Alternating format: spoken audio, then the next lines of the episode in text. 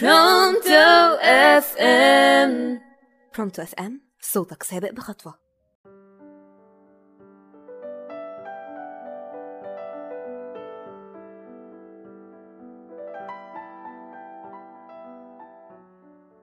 مستمعين راديو برونتو اف ام أهلا بيكم معاكم داليا نبيه في أولى حلقات برنامج ولا في الخيال.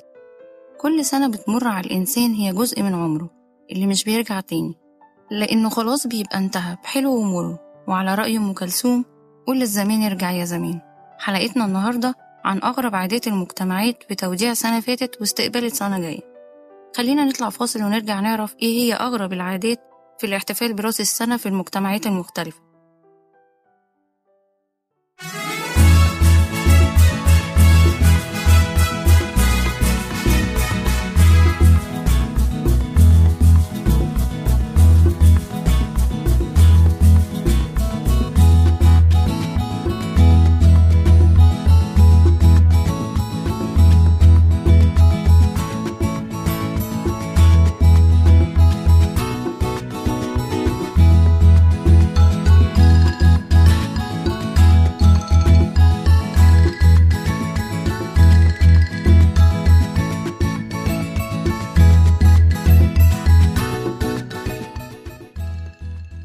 Pronto FM.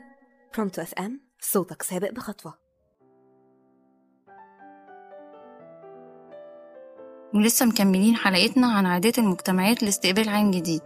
لو رحنا الدنمارك مثلا هنلاقي أهل الدنمارك بيكسروا الصحون والأطباق ليلة راس السنة مع الأصدقاء وعيلتهم ودي الطريقة اللي بتخليهم بيحسوا بالخير تجاه العام الجديد لأن الزجاج المكسور من وجهة نظرهم بيجلب الحظ السعيد.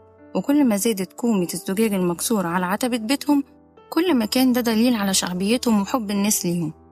وفي اسكتلندا بيستخدم الناس كرات نارية كبيرة في ليلة راس السنة علشان يبعدوا الأرواح الشريرة وده تقليد بيرجع لأكتر من 100 سنة. قال يعني هم كده بيقوموا بتنقية الأرواح الشريرة وإبعادها. أما في أسبانيا هنلاقي الشعب الإسباني بيتناول 12 حبة من العنب بتعد من أشهر العادات الإسبانية اللي بتجلب لهم الحظ السعيد في العام المقبل. أما شعب بورما فبيحتفل بالعام الجديد مع مهرجان من المياه وده نوع من طقوس التطهير والمهرجان ده بيبقى في منتصف إبريل وبيطلق فيه العديد من مدافع المياه والرشاشات وبتستمر الاحتفالية دي حتى عيد راس السنة. والمية في اعتقادهم بتغسل سوء الحظ والخطايا في السنة اللي عدت. عشان كده بيبدأوا سنة جديدة من خلال الطقوس التطهيرية. أما في اليونان هنلاقي عادات وتقاليد للاحتفال براس السنة يعني مثلا هنلاقي الأطفال بيغنوا بيرتلوا والكبار بيوزعوا عليهم ميل كتير. وبيعلقوا البصل على البيبان في ليلة راس السنة وده دليل على إعادة الميلاد والنمو. تاني يوم الصبح بيقوم الآباء بإيقاظ أطفالهم بضربهم بالبصل على راسهم أما في تركيا فبعض سكان مناطق الأناضول شايفين إن المية بتجلب لهم الحظ وإن أول واحد هيجلب لهم المية صباح اليوم الأول من العام الجديد هيبقى غني. البعض التاني بيشوف إن هم يحطوا دقيق مطحون على أبواب المنازل. ده بيبقى قبل راس السنة بأربع أو خمس أيام. على أمل إن ده يبقى فيه الخير ليهم وبيرموا الرمان من شرفات المنازل في الشارع بعد منتصف الليل احتفالا برأس السنة الجديدة. أما شعب الإكوادور فبيصنع دمية على شكل رجل وبيقوم بحرقها وده في اعتقادهم تبشير بحرق الماضي وترحيب بعام ميلادي جديد. وفي البرازيل بيقوم المحتفلون بارتداء الملابس البيضاء لأن الأبيض عندهم بيعبر عن السلام والتفاؤل وإلقاء الزهور البيضاء في المحيط في ليلة رأس السنة كعرض الآلهة البحر. وبيتقال إن ده لتحقيق الازدهار للعام الجديد. أما الشعب الفرنسي فيعتبر من أرقى شعوب العالم لأن ليه طابع مختلف للاحتفال برأس السنة. بيحتفل الفرنسيين بتحضير شطائر محلاة وتقديمها وكمان بيعملوا ضجيج كبير جدا جدا جوه فرنسا.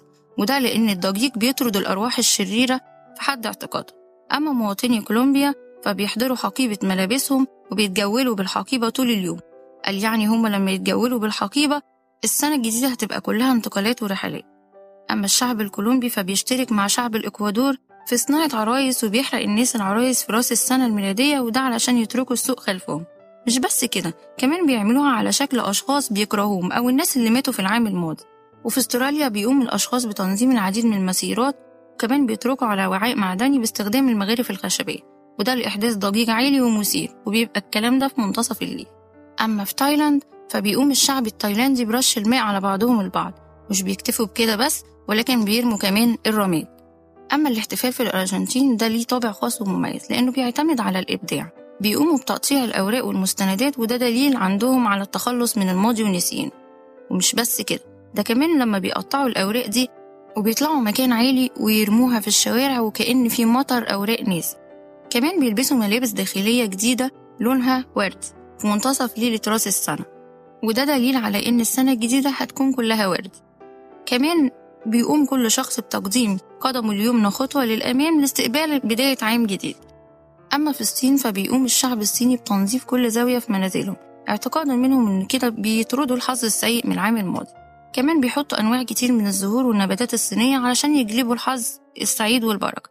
بالإضافة لتوزيع النقود على الأطفال كمان بيطلوا البيبان باللون الأحمر وبيحطوا قواطع حمراء على النوافذ والأبواب وده علامة على حسن الحظ للسنة الجديدة. باعتبار يعني إن اللون الأحمر هو الأكثر شعبية وهو رمز السعادة في الصين. وفي بوليفيا بأمريكا الجنوبية بيقوم المواطنين بصنع قالب من الحلوى وأثناء الإعداد بيتم وضع عملة معدنية مع المكونات وبيقسموا القالب واللي يلاقي القطعة المعدنية يبقى فائز بالحظ السعيد للعام الجديد. وفي تقليد في أمريكا وكندا بيرجع لخرافات العصور الوسطى وبيقوم على تقبيل شخص ما في منتصف الليل ليلة رأس السنة الجديدة. وإن أول شخص هتشوفه في منتصف ليلة رأس السنة الجديدة هيحدد مصيرك للسنة اللي جاية.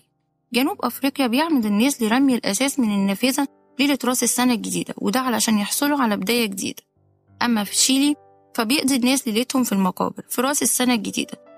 عندي مثلا منطقة زي تالكا في تشيلي بيتجمعوا عيلات بالكامل في المقابر للاحتفال بالعام الجديد مع قرايبهم اللي ماتوا. أما في رومانيا فبيرقص الرومانيين رقصة اسمها رقصة الدب.